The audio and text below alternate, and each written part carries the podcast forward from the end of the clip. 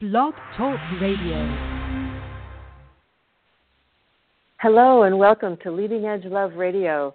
This is your host, Sumati Sparks, the Open Relationship Coach at SumatiSparks.com. And tonight I'm very excited to have as our guest Evalena Rose, who is a spiritual counselor and Tantra teacher. She offers transformational seminars on sacred intimacy and self-healing. She's an intimacy and communications coach in private practice for 40 years, supporting individuals, couples, and polygroups in evolving healthy and fulfilling connections. Welcome to the show, Evalena. Thank you. It's a delight to be here. So glad to have you. So let's start by talking about your background. How did you come to be involved with open relationships and polyamory? I was introduced to it by a very good friend who included me in his connection with his wife, and she was so happy to have me be a part of what was going on with the two of them. He was living out in San Francisco, she was in Texas, and she was thrilled that he had some intimacy and would call when we'd be together, and it just blew my mind that she was so welcoming and loving to me. And so when I got married the next time, I asked for an open relationship. And we practiced it some. It wasn't what I'd call full-on polyamory, but it did allow us to explore intimacy and relationships in more ways than just between the two of us.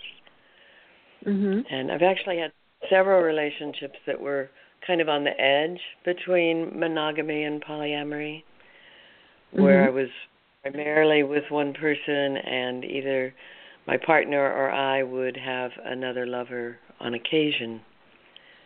So I've kind of played that whole range between fully polyamorous and monogamous.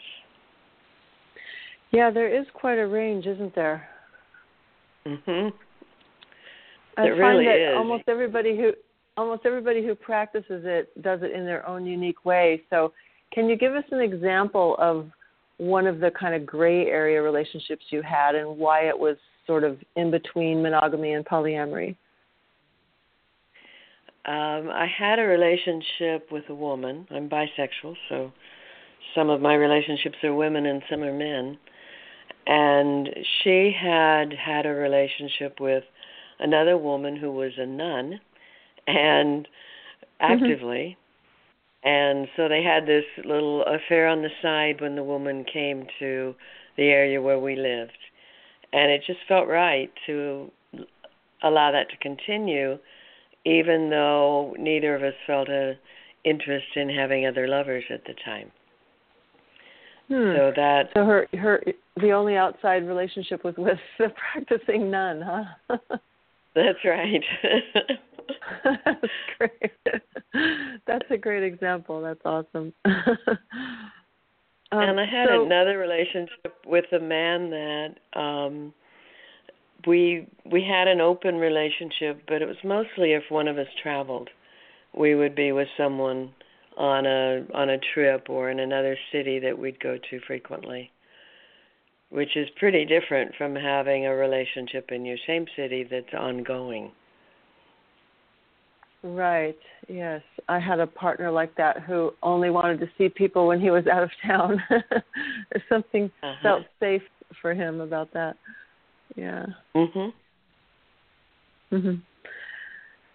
And so in your experience with non-monogamy, can you give us some examples of what has worked and what hasn't worked?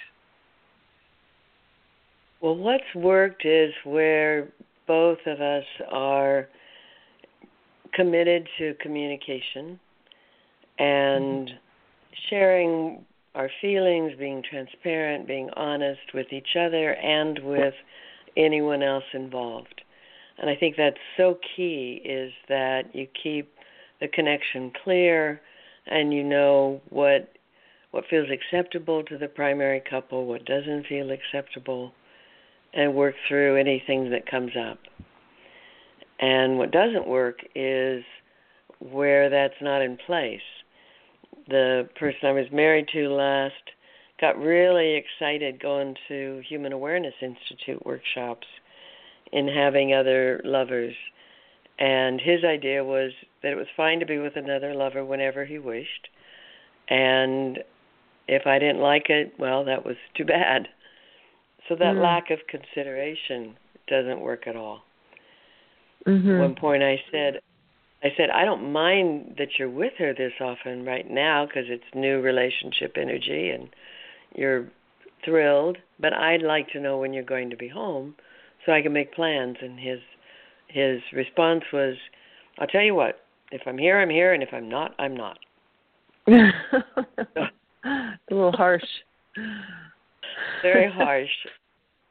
And it made it impossible to really open my heart to his love of this other person and what was happening between them, because it felt that it got in the way of any warm-hearted connection between him and I. And I think that's where it doesn't work, is where you lose track of your commitment to each person, but especially your primary partner. You need to nurture that relationship. You treat it with kindness, and you're thoughtful, and you care about the influence of whatever else you do on that relationship. Mm-hmm. Yeah. Well, I'm glad you brought up the subject of primary partnership, because that has been up for me recently as I've begun to do a little bit more of a poly-solo kind of style of open relationship.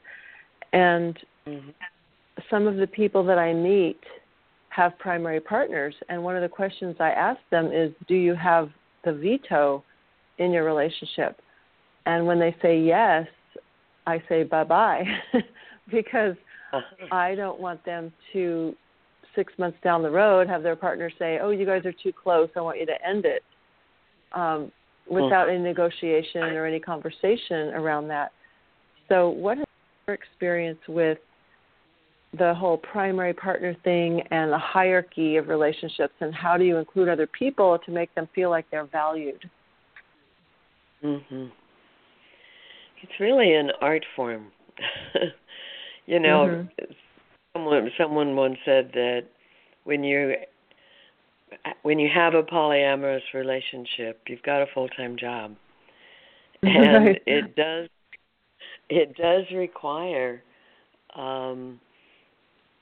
taking time for these conversations and negotiations, and each person being willing to say, to go inside and get clear about what they want and what boundaries they want. And the interesting thing about boundaries is when everyone gets clear about their boundaries and there's agreement, then everyone knows how big the playing field is. And then you can play full out in that playing field. I think boundaries actually make people safe if they're agreed upon, if they're considerate of the other person. Mm-hmm.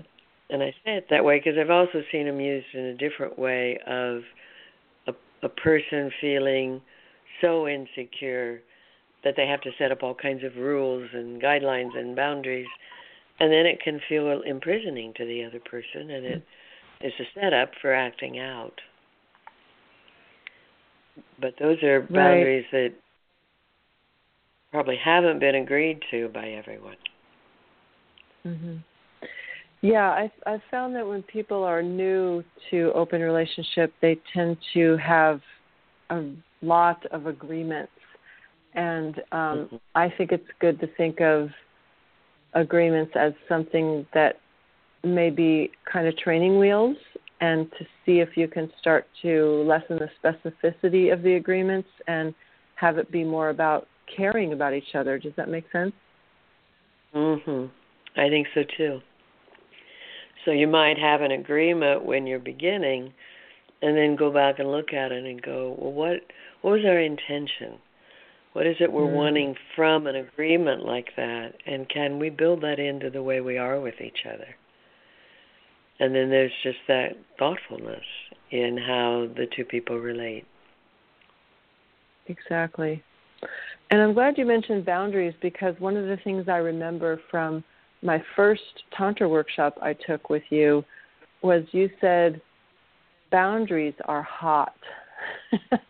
And that was a novel concept for me at the time. And I thought that was amazing. And I found in your workshop that was very, very true, that we had certain boundaries where we left our clothes on. It was more energy that we were exchanging. And I remember having some of the hottest sex of my life with my clothes on. And so that was really powerful to learn that through you. So thank you for that teaching. Oh, you're so welcome. It's fascinating how boundaries allow us to open in ways that we might not otherwise.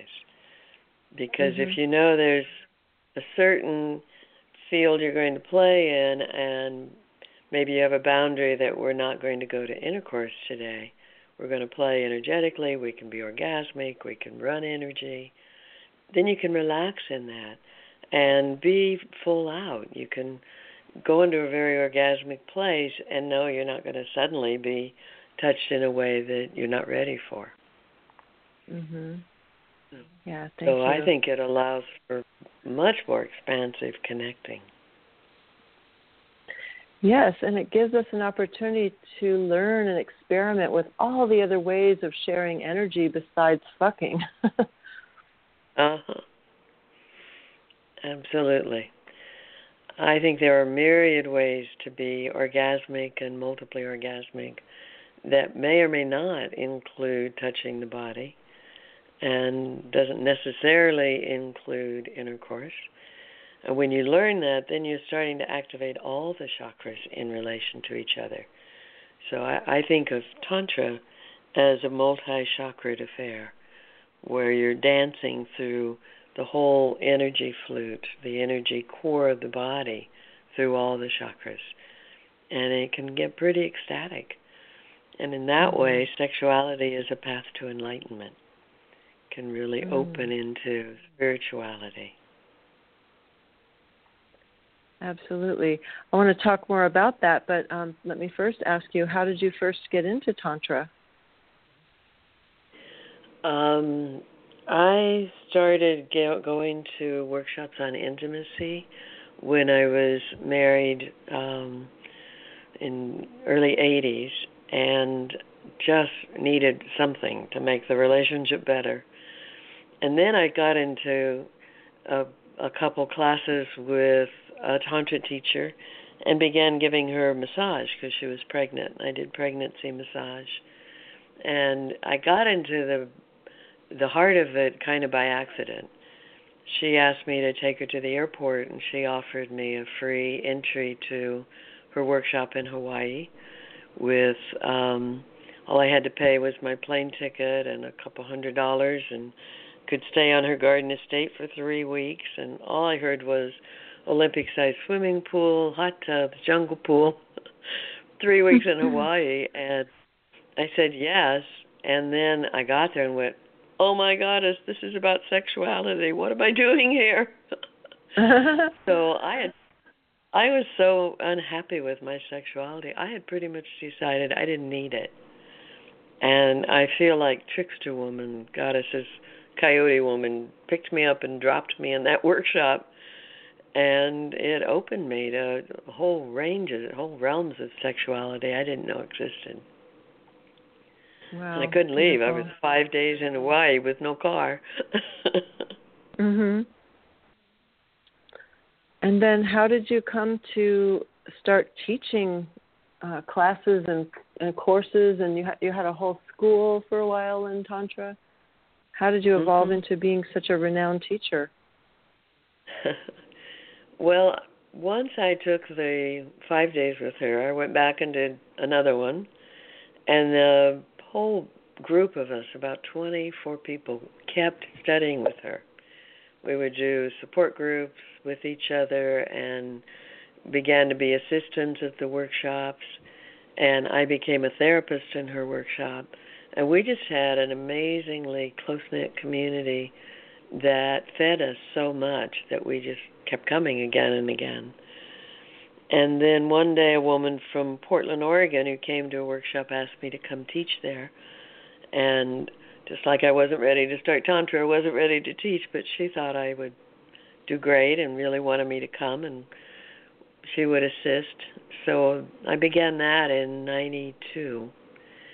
And then it just built from there.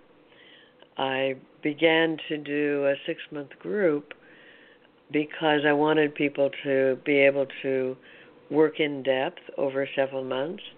But I actually started it because my lover didn't know Tantra, and I wanted a group to train my lover, mm-hmm. who I placed in the workshop with another person. And then it just feeds me so much. It's really my passion. So 12, almost 13 years ago, I created a temple in Sebastopol, a wonderful workshop space that I had for 12 years, and kept evolving the 6-month group more fully, began doing day-long advanced pujas for people who've studied Tantra, and just got more and more into the advanced work as I saw a need for that, because a lot of people have introductory workshops, but there needs to be some place for people who really are steeped in the work to go practice. And so I do those advanced pujas. Beautiful. Well, you've been a great contribution to the community in Northern California. Can you talk about my question is, what makes intimacy sacred? Because you call it sacred intimacy. And for people that don't understand what that means, can you explain that? I'd love to. To me, sacred is including the whole person, body, mind, heart, and soul. And in Tantra, we say that each person represents a divine beloved. And so you're looking into another person's eyes with a sense of allowing them to really see into you and see your soul and to see into their soul, and it's deeply satisfying. There's some deep need that gets met to be seen on that level. And as we do the breathing practices, we learn to access the kundalini, the life force, that's seen as serpentine lying in front of the base of the spine. We access it with the breath and movement, undulation, and call it up through the core of the body, activating the higher centers of consciousness. So we're linking sexuality and these higher centers, and actually linking sexuality and spirituality with the heart in the center. And so it's sacred because it's touching into yourself as a spiritual being. We do a lot of practices of bringing in our light, filling the core of the body with the light, connecting the light to the grounding, and activating that whole sense of self from grounding up through all the chakras, up through the crown, into our multidimensional nature. And it allows you to begin to understand that you're more than just a physical body, that as you learn to run this energy, you're activating your subtle bodies, which is what people think of when they think of the aura, the subtle bodies around the physical body, and you're coming to know yourself as an energetic being as well as a physical being, which is part of how you can be orgasmic with clothes on, because you're moving beyond just what happens with the organs in the body into what happens in the energy field as you move the life force, the kundalini, up through the chakras and into these subtle bodies, and open yourself to who you are as a being. And so in that way, it's very transformative. Beautiful. Thank you for explaining it that way. Very accessible. Mm-hmm. So how do you see Tantra being helpful for couples or polygroups in their relationship and intimacy among each other, among the group or with each other. For couples, I think Tantra helps them come to know each other at a deeper level. It adds a lot of energy and can activate a lot more passion in their relationship. I think couples and poly groups as well, there's a way that we kind of fall into a groove and sex becomes what it's been, and it can get a little old or a little boring even, because it's just what you've known before. And Tantra expands the horizon for people. It helps them learn more ways to connect and ways that deepen intimacy, ways that open the body more fully. We often will encourage people before they come to a lovemaking to start at an altar and say prayers and release what they need to release from the space, create sacred space, call in what they wish, and honor and bless each other, and then breathe together, and then touch the entire body, awakening the nerve endings in the whole body before going into what we think of as the sexual areas. And what that does is it prepares the body for full body orgasm. And when two people or three or more practice these practices, it opens them, both men and women, to the possibility of being multiply orgasmic, with the whole body being involved in that orgasmic energy. And that expands consciousness. I think the other thing in Tantra is we do a lot of work with communication skills and learning how to say what you want in ways that support the connection, learning how to give feedback, how to work through things.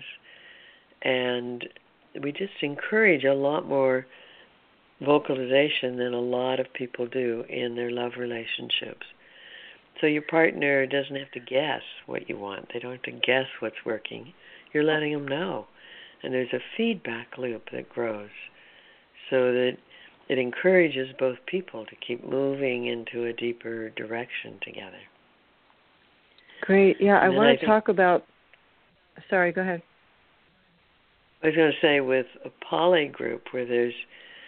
If there's a poly group where there's more than one person involved, then if you're making love with two or three people, the running energy keeps everyone in that loop. So you're not limited to just what's happening with the sexual organs, but the whole body is being awakened and activated. And I was playing with a couple the other day, and I was still closed. They were enjoying each other sexually, and I was just running energy in her body and helping draw it up the back and out the head, and then would do that with him, and just added that to their energetic flow. Made it hotter for them, and I was also feeling orgasmic just from being connected to what they were doing.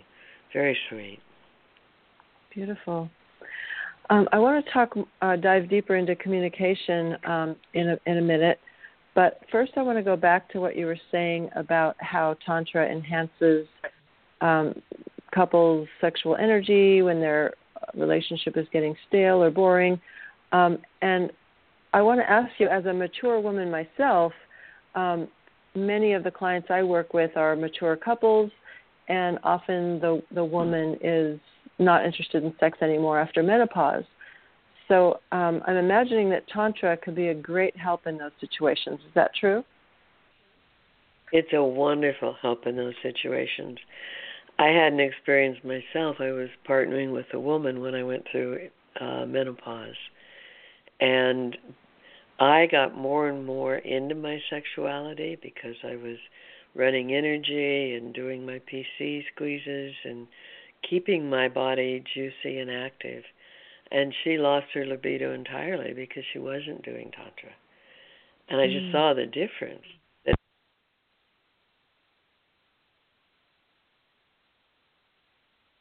Oops, it appears we have lost Evalena.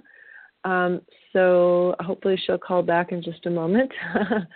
We're speaking with Evalena Rose, who is a spiritual counselor and a Tantra teacher, and she has led Tantra workshops in Northern California for many years.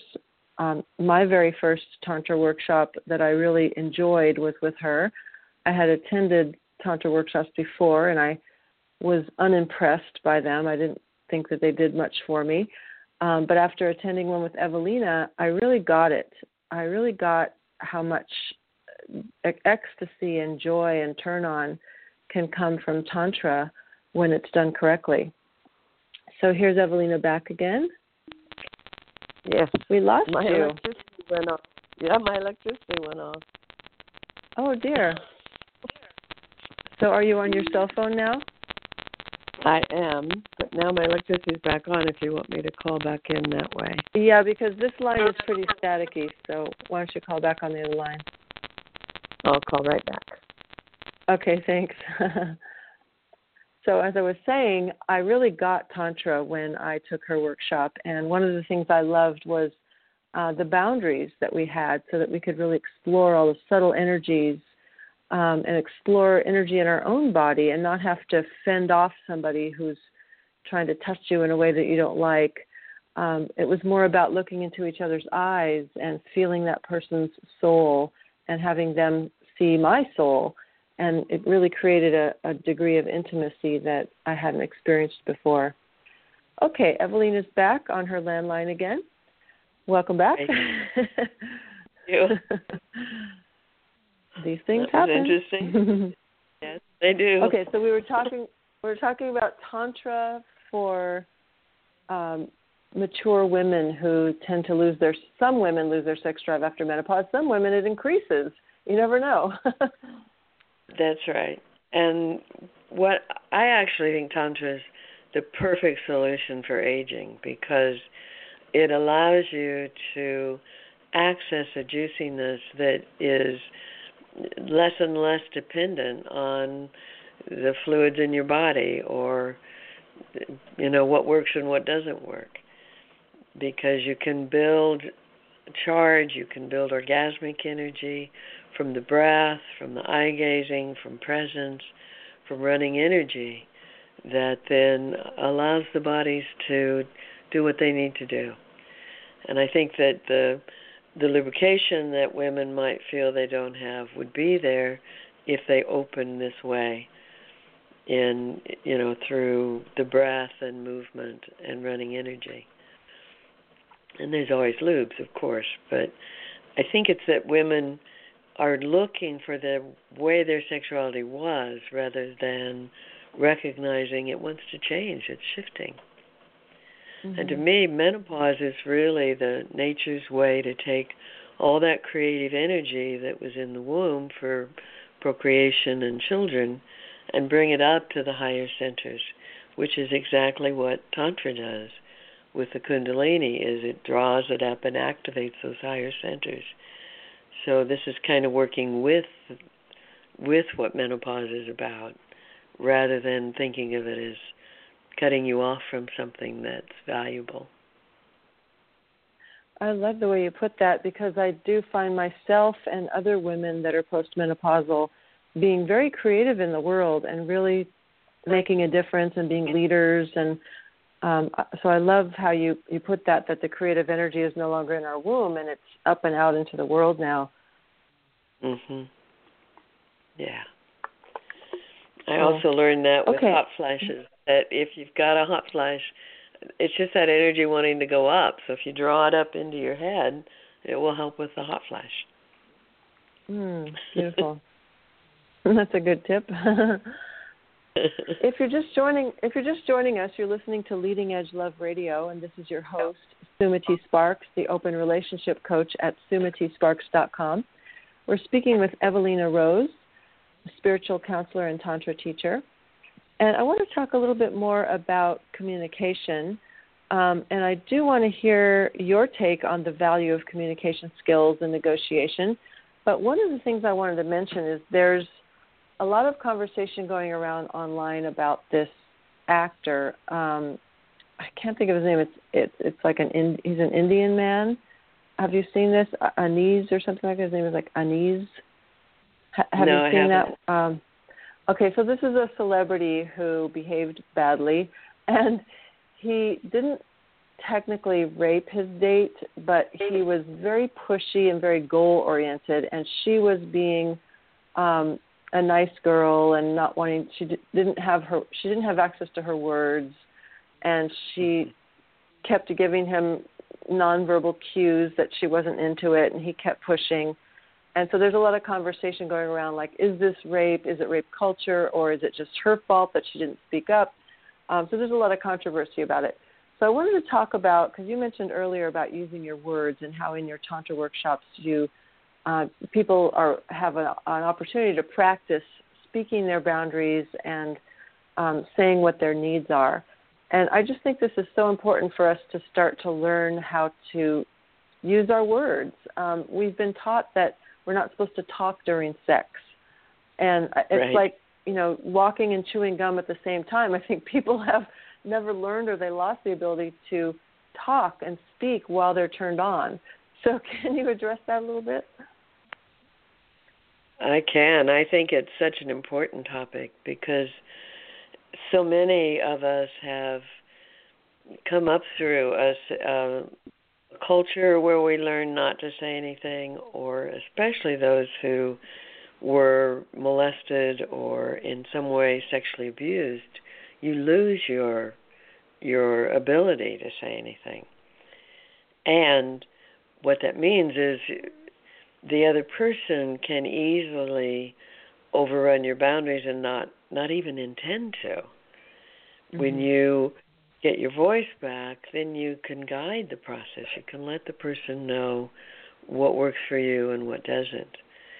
And I think it takes a lot for especially some women to get their voice.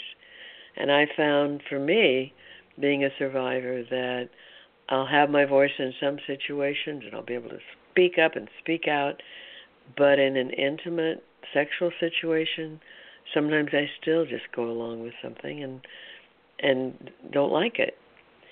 But what people start discovering is you go along, you think, I'm not going to rock the boat, I'm not going to upset anyone here.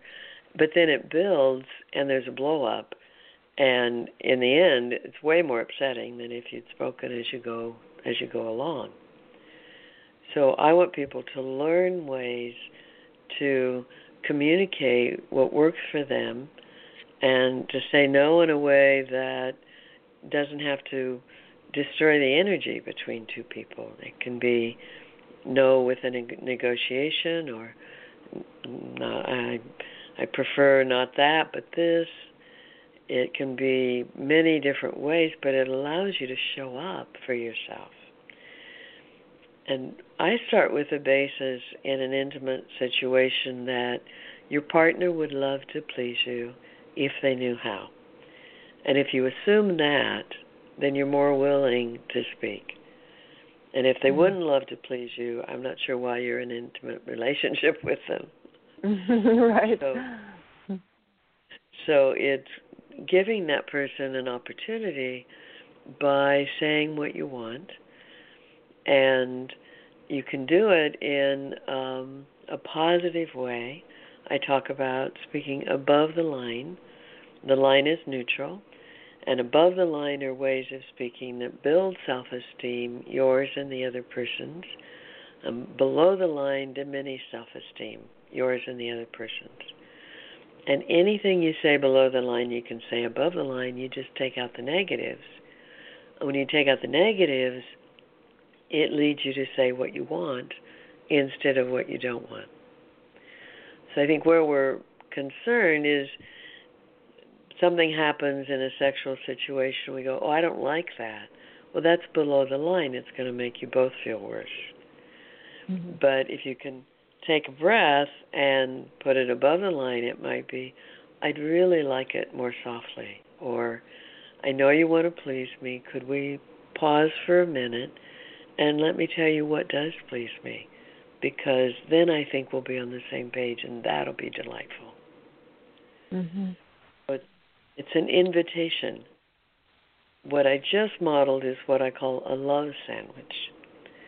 So you say a valuing statement, a loving statement, and then put your request or feedback in the middle of the sandwich, and a valuing or loving statement after the request or feedback. So people feel honored, and they feel that you're treating them like someone who'd love to please you, which is a nice compliment. Mm-hmm. That's beautiful, the love sandwich. Yep. And then if there's that communication and your partner is turned on and excited because they got what they wanted, then there's just so much more trust and safety there, and intimacy can build from that. That's right. It builds trust. And when you're sharing with your partner what you'd like, they don't have to guess. And I think a lot of lovemaking is people trying to second-guess the other person. Well, maybe she'll like this, or maybe he'll like that. And we do what we think the person will like, but everyone's so different that may be absolutely perfect for your last partner and not right for this one. It might be too hard or too fast. So when we guide with our request and our feedback, it allows us to find the groove that's just right in that moment. And both people get their needs met. I also talk about, instead of the second slice of love, it might be reward. So you might say, I really appreciate your touching my arm. Would you be willing to use the whole flat of your hand, let it travel over my arm? Oh, that's nice. Try a little lighter. Oh, I like that. How about a little light? Ooh, that's wonderful. So when people get that reward, they're ready for the next request because they know they're winning, and we all want to win. So you give the other person a chance to really win with you. Mm-hmm. Thank you. And I've been thinking lately about an opportunity to, I call it the pause. The pause is such an awesome thing. So, for example, when somebody approaches me and wants, let's say that they want to stroke my hair. So if they approach me with their arms at their sides and say, your hair looks so luscious, would you mind if I put my fingers through it? If they aren't coming at me with their hands already up, then that gives me a chance to really decide if I want it or not. And if I say yes, there's this really sweet pause where the person knows that I'm a yes, and I know that they know that I know that they know that I know. And so there's this really juicy moment of like, we're both a yes, and it's going to happen. And let's milk that pause for a few moments before you stroke my hair. Right. Oh, that's beautiful. Yeah. And that's something I think we all can play with more. I agree. And to allow a moment of silence here and there, that we don't have to fill every second. I say in pujas, ask for what you want and then wait. Give a person a chance to check in. Because if we've lost our no, it may take a little moment to give ourselves permission to say what we really want, or even to know what we really want. And for kinesthetics, they have to go travel down into their body, all the way down into their belly, and back out before they can give you a true answer. So if you're already approaching when you ask to touch, there's no chance for that checking in. And that checking in is really honoring of both people. Right, so and I think for people pleasers like myself, if somebody's coming at me with their hands already raised, or they're asking me for a hug with their arms already out, it's harder for me to say no because I feel like I'm the bad guy because their arms are already reaching out. Whereas if they're standing in their own sovereignty with their hands at their side and asking, that gives me a chance to really say yes or no. Exactly. Exactly. And I do model that if someone's coming towards you with their hands out and you don't want it, you can just meet their hands with your hands and bring them down and say, I'd like to start here. Or Beautiful. Even, I'd like you to ask first. Let's just stay right here because I like to be asked before I'm touched. That feels a lot more erotic. Beautiful. Thank you. Mm-hmm. So, since we're talking about non-monogamy here, I always like to ask people about the J word, jealousy. How do you teach people to deal with jealousy or feeling left out? Well, it depends. I think one form of jealousy is where your partner is giving others what they're not giving to you. And I think that's a communication issue between partners of, I see how you're looking in this other woman's eyes, and I see how you're giving so much attention. I want that same quality of attention. Can you give that to me? And that often helps to dissolve some of the jealousy when the partner feels really treasured and honored by the other. I do think there's some people that jealousy just grabs them and takes them. And for them, it's a matter of being able to create a really gentle, loving environment where they can share it and their partner can understand that this is the jealous person's, it's kind of the waters they swim in. It can almost be an affliction for some people. And if they're met with love and consciousness and caring, it helps to make it less poignant and less painful. Mm-hmm. I had a friend who did an open relationship for years with her partner, and there was always jealousy. And I'd say, well, why are you still doing it when the jealousy comes up? And she said, well, that's my growing edge. That's where I learn about myself. I don't want to not try this because I want to learn from that jealousy. I want to see where my insecurities are and what my lessons are in that. And so every time I go there, I get a little more of myself back. Mm-hmm. So I think it's not to be avoided, but to be treated with great kindness and respect. Mm-hmm. And I know sometimes we judge ourselves for feeling jealous, like we want to be more evolved. And I know when I was new to open relationship, I would try to mask it and not ask for what I needed because I was afraid to ask my partner to slow down to my pace.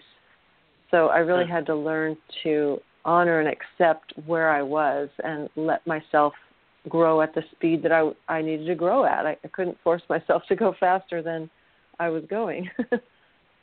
Beautiful.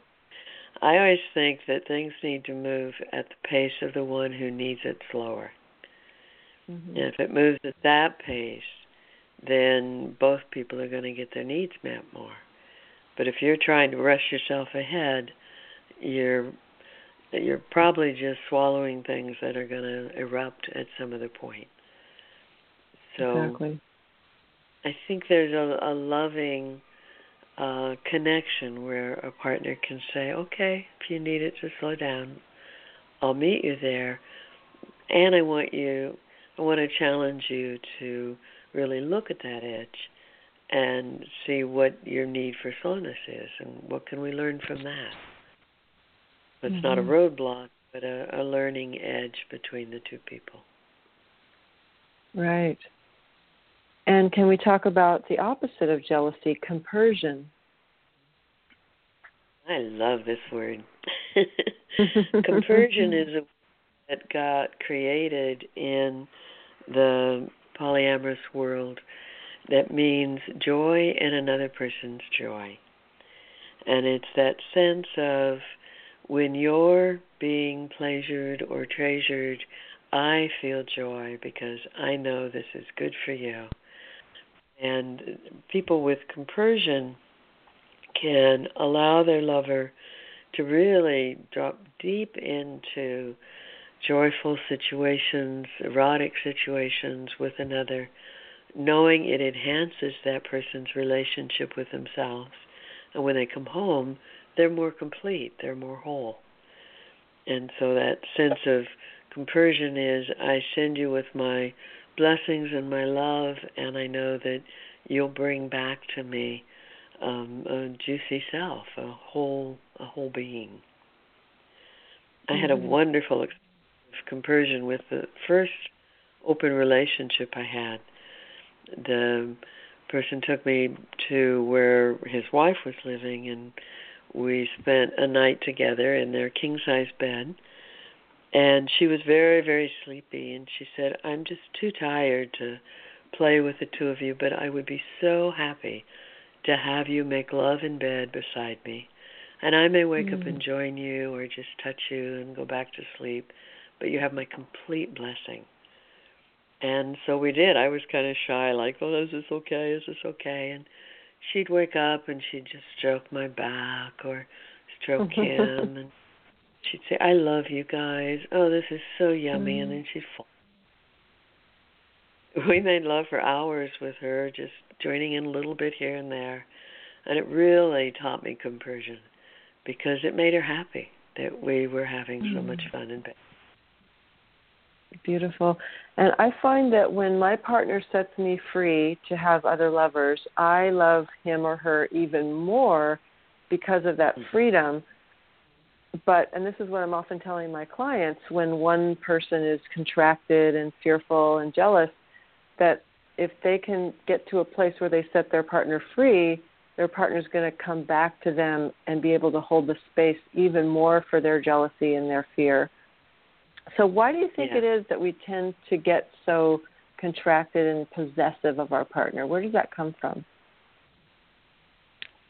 Oh, so many places. I don't think we're taught to trust love in our world. And we're taught there's a limited supply rather than how vast our hearts are, how capable they are of loving many people. I think of the heart as a mansion, and there's many rooms in that mansion. And a person is capable of loving full out more than one person. But I think there's a tendency and a lot of society reinforcement for you can't let your person love someone else because they'll leave you. And what's really true is if you love wholeheartedly and you love with compersion, there's nothing to leave. They're going to want to bring that back to you because there's so much freedom and so much openness, so much room to be their whole self in that relationship. Right. I think we all deal with that enculturation. And, you know, even once we've arrived at a very open-hearted place with compersion, these old things may come up. And we just have to be patient with it. And there it is. I think of it kind of weeding the culture weeds out of the garden of our psyche. And to just be patient with the fact that things might get triggered and there's another weed to pull. Thank you. And I want to talk about, for our last topic, I want to dive just a little bit into the subject of community and how I believe it's so important when you're living an alternative relationship style to have community so that you're not trying to do this in isolation against the mainstream culture. And I'm aware that you have been trained to lead the ZEGG Forum, and I love that model of community building. Can you talk in general about how people in open relationships benefit from being in group settings and maybe a little bit about the ZEGG Forum as well? I'd love to. I feel that being in community allows people support for sharing whatever comes up between them and their partners. And just a building of a group consciousness that allows for a lot more openness in relationship. And the ZEGG Forum was created in communities. It actually was begun to help prevent violence, but it got used by communities when they found that we can all want to live in loving community, but we can't get along. And they wanted to develop technology that would allow conflicts or difficulties to be resolved in the community. And so it's a very beautiful thing of the community sits in a sacred circle and everyone bears silent witness while one person shares something, reveals themselves in the center. And they do it while moving because it helps them get out a story. And it's facilitated, the longer shares are facilitated to help people go deeper and deeper and deeper into whatever they're revealing. It's not meant to be therapy, though it's therapeutic. It is meant to reveal whatever's hidden in a community because it's the secrets that can cause the most problems when people aren't really saying what's going on. And so a person can get up in ZEGG Forum and actually talk about their lover or lovers or other people in the community in the third person without looking at them, with the acknowledgement that whatever's going on is really about the person sharing. It's not about the other people anyway. And there's just kind of a magic that happens that when things get revealed, they get resolved without having to sit down and negotiate and work things through so much. It's just the fact it's out in the air, it's been owned, and now we know.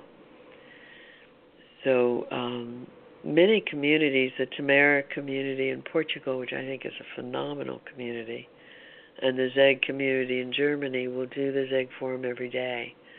And it keeps issues clear between people, allows them to continue to evolve deeper and deeper ways of connecting and supporting each other in their life.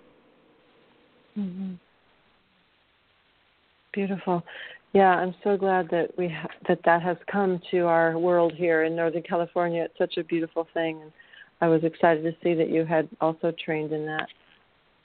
Uh-huh. I love Leading ZEGG Forum. Always magical. Mm-hmm. Right. Okay, well, we're almost out of time, and I want to give you a chance to tell our listeners about some of the offerings that you have and any gifts that you want to give to our listeners and how people can reach you. So we have plenty of time, so take it away. Okay, great.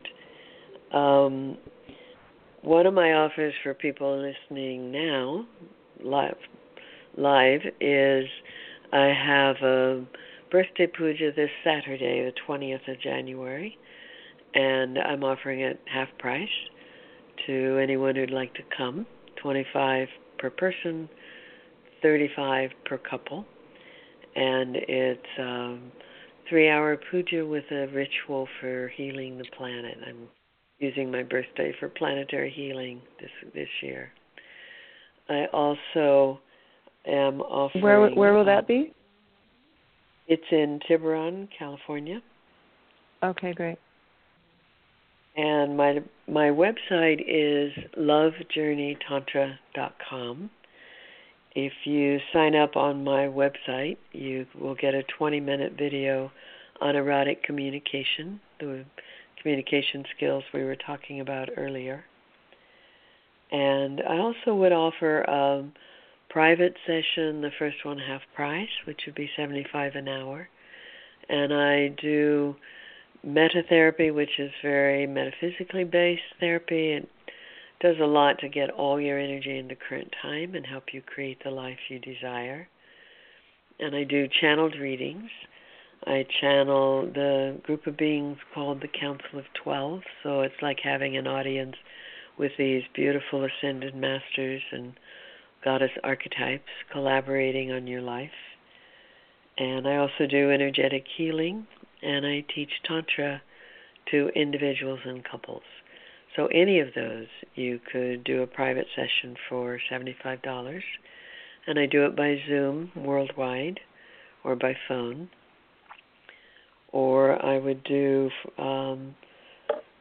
you want to do an hour and a half, which I love doing the longer sessions, 4 sessions would be 30% off. So instead of $900, it would be $600. Great.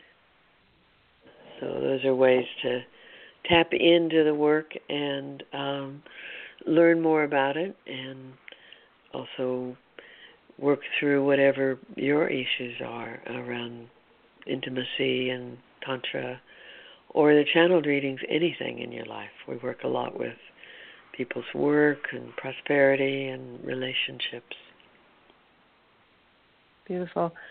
And so would people be able to reach you from lovejourneytantra.com, or would you prefer that they email you? They can reach me there. And also my private work is EvalenaRose.com, and it's EVALENA Rose.com. And they can reach me on either of those, and both websites have videos and articles, a lot of resources. They're worth spending some time on just for the various resources that are there. Great. Well, thank you. That's a very generous offer. I really appreciate that for our listeners. And I've just loved having you on the show, Evalena. Thank you so much for being here. I've always learned so much from you, and just love feeling your calm, heartful energy. So thank you so much. You're welcome. I did want to say the phone number, if they want to sign up for this weekend, is 707-824-1117. And thank you for having me. I've loved being on the show. It's been a delight. Okay. Bye-bye. So you've been listening to Leading Edge Love Radio, and next week our guest is Lori Ellington, who is a poly coach in Texas. So we'll see what the community is like there in Texas, since most of my guests have been on the West Coast. So I'm looking forward to speaking with Lori. And thank you all for joining us tonight, and we will talk to you next week.